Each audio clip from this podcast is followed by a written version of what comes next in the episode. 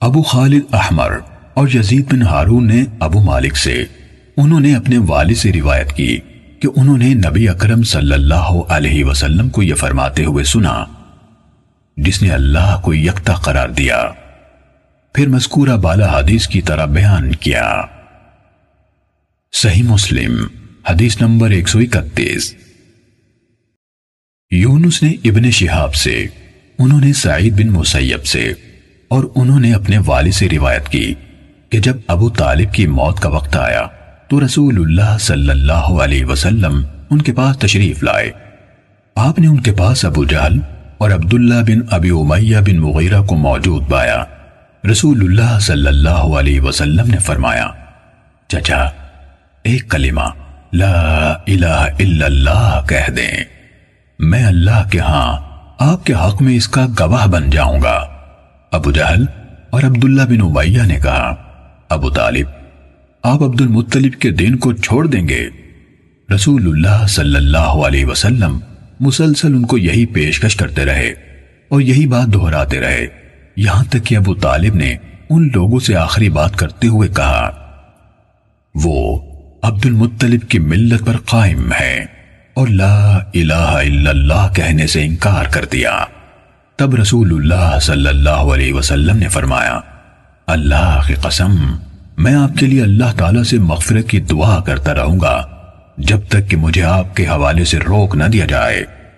اس پر اللہ تعالیٰ نے یہ آیت نازل فرمائی۔ نبی، اور ایمان لانے والوں کے لیے جائز نہیں کہ مشرقین کے لیے مغفرت کی دعا کریں۔ خواہ وہ ان کے رشتہ دار ہی کیوں نہ ہو جبکہ ان کے سامنے واضح ہو چکا کہ وہ یعنی مشرقین جہنمی ہے اللہ تعالیٰ نے ابو طالب کے بارے میں یہ آیت بھی نازل فرمائی اور رسول اللہ صلی اللہ علیہ وسلم کو مخاطب کر کے فرمایا، اے نبی، بے شک آپ جسے چاہیں ہدایت نہیں دے سکتے، لیکن اللہ جس کو چاہے ہدایت دے دیتا ہے اور وہ سیدھی راہ پانے والوں کے بارے میں زیادہ آگاہ ہے۔ صحیح مسلم، حدیث نمبر 132 مامر اور صالح، دونوں نے زہری سے ان کی سابقہ سنت کے ساتھ یہی روایت بیان کی۔ فرق یہ ہے کہ صالح کی روایت فَأَنزَلَ اللَّهُ فِيهِ، اس کے بارے میں اللہ تعالیٰ نے آیت اتاری پر ختم ہو گئی۔ انہوں نے دو آیتیں بیان نہیں کی انہوں نے اپنی حدیث میں یہ بھی کہا کہ وہ دونوں یعنی ابو جہل اور عبداللہ بن ابی امیہ، یہی بات دہراتے رہے۔ ماور کی روایت میں المقالتا یعنی بات کے بجائے الکلیمہ یعنی کلمہ ہے، وہ دونوں ان کے ساتھ لگے رہے۔ صحیح مسلم، حدیث نمبر 133 مروان بن یزید سے جو کہسان کے بیٹے ہیں، حدیث سنائی۔ انہوں نے ابو حازم سے، انہوں نے حضرت ابو حریرہ رضی اللہ عنہ سے روایت کی۔ کہا، رسول اللہ صلی اللہ علیہ وسلم نے اپنے چچا کی موت کے وقت ان سے کہا، لا الہ الا اللہ کہہ دیں۔ میں قیامت کے دن آپ کے لیے اس کے بارے میں گواہی دوں گا۔ لیکن انہوں نے انکار کر دیا۔ کہا، اس پر اللہ تعالیٰ نے یہ آیت اتاری۔ اِنَّكَ لَا تَهْدِي مَنْ أَحْبَبْتْ بے شک، آپ جسے چاہیں راہ راست پر نہیں لا سکتے۔ آیت کے آخر تک۔ صحیح مسلم، حدیث نمبر 134 یحییٰ بن سعید نے کہا، ہمیں یزید بن قیسان نے حدیث سنائی۔ اس کے بعد مذکورہ سند کے ساتھ حضرت ابو حریرہ رضی اللہ عنہ سے روایت ہے کہ رسول اللہ صلی اللہ علیہ وسلم نے اپنے چچا سے فرمایا، لا الہ الا اللہ کہہ دیجیے، میں قیامت کے دن آپ کے لیے اس کے بارے میں گواہ بن جاؤں گا۔ انہوں نے جواب میں کہا، اگر مجھے یہ ڈر نہ ہوتا کہ قریش مجھے آر دلائیں گے یعنی کہیں گے کہ اسے موت کی گھبراہٹ نے اس بات پر آمادہ کیا ہے، تو میں یہ کلمہ پڑھ کر تمہاری آنکھیں ٹھنڈی کر دیتا۔ اس پر اللہ تعالیٰ نے یہ آیت نازل فرمائی۔ یعنی آپ جسے چاہتے ہوں، اسے راہ راست پر نہیں لا سکتے، لیکن اللہ تعالیٰ جسے چاہے راہ راست پر لے آتا ہے۔ صحیح مسلم، حدیث نمبر 135 اسماعیل بن ابراہیم یعنی ابن علیہ نے خالد حزہ سے روایت کی۔ انہوں نے کہا، مجھے ولید بن مسلم نے عمران سے۔ انہوں نے حضرت عثمان رضی اللہ عنہ سے روایت کی۔ کہا، رسول اللہ صلی اللہ علیہ وسلم نے فرمایا، جو شخص مر گیا اور وہ یقین کے ساتھ جانتا تھا کہ اللہ تعالیٰ کے سوا کوئی عبادت کے لائق نہیں، وہ جنت میں داخل ہوگا۔ صحیح مسلم، حدیث نمبر 136 ابن علیہ کے بجائے، بشر بن مفضل نے بھی خالد حضہ سے یہی روایت بیان کی۔ انہوں نے ولید ابو بشر سے روایت کی۔ انہوں نے کہا، میں نے حمران سے سنا۔ انہوں نے کہا، میں نے حضرت عثمان رضی اللہ عنہ سے سنا۔ وہ کہتے تھے، میں نے رسول اللہ صلی اللہ علیہ وسلم کو فرماتے ہوئے سنا۔ اس کے بعد بالکل سابقہ روایت کی طرح بیان کیا۔ صحیح مسلم، حدیث نمبر ایک سو سینتیس۔ طلحہ بن مصرف نے ابو صالح سے، انہوں نے حضرت ابو حریرہ رضی اللہ عنہ سے روایت کی، کہا، ہم ایک سفر میں نبی اکرم صلی اللہ علیہ وسلم کے ساتھ تھے، لوگوں کے زیادہ راہ ختم ہو گئے، حتیٰ کہ آپ صلی اللہ علیہ وسلم نے لوگوں کی کچھ سواریاں یعنی اونٹوں کو ذبح کرنے کا ارادہ فرما لیا۔ اس پر عمر رضی اللہ عنہ کہنے لگے، اللہ کے رسول، لوگوں کا جو زیادہ راہ بچ گیا ہے اگر آپ اسے جمع فرما لیں اور اللہ تعالیٰ سے اس پر برکت کی دعا فرمائیں، تو بہتر ہوگا۔ کہا، آپ صلی اللہ علیہ وسلم نے ایسا ہی کیا۔ گندم والا اپنی گندم لایا اور کھجور والا اپنی کھجور لایا۔ طلحہ بن مصرف نے کہا، مجاہد نے کہا، جس کے پاس گٹھلیاں تھے، وہ گٹھلیاں ہی لے آیا۔ میں نے مجاہد سے پوچھا، گٹھلیوں کا لوگ کیا کرتے تھے؟ کہا ان کو چوس کر پانی پی لیتے تھے۔ ابو حریرہ رضی اللہ عنہ نے کہا، اس تھوڑے سے زیادہ راہ پر آپ صلی اللہ علیہ وسلم نے دعا فرمائی۔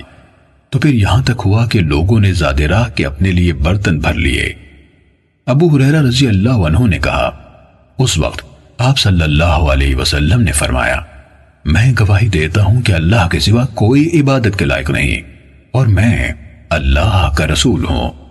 جو بندہ بھی ان دونوں شہادتوں کے ساتھ ان میں شک یہ بغیر اللہ سے ملے گا، وہ ضرور جنت میں داخل ہوگا۔ صحیح مسلم، حدیث نمبر ایک سو اڑتیس۔ آمش نے ابو صالح سے، انہوں نے یعنی آمش کو شک ہے، حضرت ابو حریرہ رضی اللہ عنہ یا حضرت ابو سعید رضی اللہ عنہ سے روایت کی کہ غزوہ تبوک کے دن سفر میں لوگوں کو زادرہ ختم ہو جانے کی بنا پر فاقے لاحق ہو گئے۔ انہوں نے کہا، اللہ کے رسول، اگر آپ ہمیں اجازت دیں تو ہم پانی ڈھونے والے اونٹ ذبح کر لیں، ان کا گوشت کھائیں اور ان کی چربی تیل بنائیں۔ رسول اللہ صلی اللہ علیہ وسلم نے فرمایا، ایسا کر لو۔ کہا، اتنے میں عمر رضی اللہ عنہ آ گئے اور عرض کی، اللہ کے رسول اگر آپ نے ایسا کیا تو سواریاں کم ہو جائیں گی۔ اس کے بجائے، آپ سب لوگوں کو ان کے بجے ہوئے زادرہ سمیت بلوا لیجیے۔ پھر اس پر ان کے لیے اللہ سے برکت کی دعا کیجیے۔ امید ہے، اللہ تعالیٰ اس میں برکت ڈال دے گا۔ رسول اللہ صلی اللہ علیہ وسلم نے فرمایا، ٹھیک ہے۔ حضرت ابو حریرہ رضی اللہ عنہ یا ابو سعید رضی اللہ عنہ نے کہا، آپ نے چمڑے کا ایک دسترخوان منگوا کر بچھا دیا۔ پھر لوگوں کا بچا ہوا زیادہ راہ منگوایا۔ حضرت ابو حریرہ رضی اللہ عنہ یا ابو سعید رضی اللہ عنہ نے کہا، کوئی مٹھی بھر مکئی کوئی مٹھی بھر کھجور اور کوئی روٹی کا ٹکڑا لانے لگا۔ یہاں تک کہ ان چیزوں سے دسترخوان پر تھوڑی سی مقدار جمع ہو گئی۔ حضرت ابو حریرہ رضی اللہ عنہ یا ابو سعید رضی اللہ عنہ نے کہا، رسول اللہ صلی اللہ علیہ وسلم نے اس پر برکت کی دعا فرمائی۔ پھر لوگوں سے فرمایا، اپنے اپنے برتنوں میں ڈال کر لے جاؤ۔ سب نے اپنے اپنے برتن بھر لیے۔ یہاں تک کہ انہوں نے لشکر کے برتنوں میں کوئی برتن بھرے بغیر نہ چھوڑا۔ حضرت ابو حریرہ رضی اللہ عنہ اور ابو سعید رضی اللہ عنہ نے کہا، اس کے بعد سب نے مل کر اس دسترخوان سے سیر ہو کر کھایا، لیکن کھانا پھر بھی بچا دیا۔ اس پر رسول اللہ صلی اللہ علیہ وسلم نے لوگوں کو مخاطب کرتے ہوئے فرمایا میں گواہی دیتا ہوں کہ اللہ تعالیٰ کے سوا کوئی معبود نہیں۔ اور میں اللہ کا رسول ہوں۔ جو بندہ ان دونوں میں شک کیے بغیر اللہ سے ملے گا، اسے جنت میں داخل ہونے سے نہیں روکا جائے گا۔ صحیح مسلم، حدیث نمبر ایک سو انتالیس۔ عبد الرحمن بن یزید ابن جابر نے کہا، مجھے عمیر بن حانی نے حدیث سنائی۔ انہوں نے کہا مجھے جنادہ بن ابی امیہ نے حدیث سنائی۔ انہوں نے کہا، ہمیں عبادہ بن سامت رضی اللہ عنہ نے حدیث سنائی کہ رسول اللہ صلی اللہ علیہ وسلم نے فرمایا۔ جس شخص نے کہا، میں گواہی دیتا ہوں کہ اللہ کے سوا کوئی معبود نہیں، وہ یکتا ہے یعنی اس کا کوئی شریک نہیں۔ اور یقیناً محمد صلی اللہ علیہ وسلم اس کے بندے اور رسول ہے اور عیسیٰ رضی اللہ عنہ اللہ کے بندے، اس کی بندی کے بیٹے اور اس کا کلمہ ہے، جسے اس نے مریم کی طرف القا کیا تھا۔ اور اس کی طرف سے عطا کی گئی روح ہے۔ اور یہ کہ جنت حق ہے اور دوزخ حق ہے۔ اس شخص کو اللہ تعالی جنت کے آٹھ دروازوں میں سے جس سے چاہے گا، جنت میں داخل کر دے گا۔ صحیح مسلم، حدیث نمبر ایک سو چالیس۔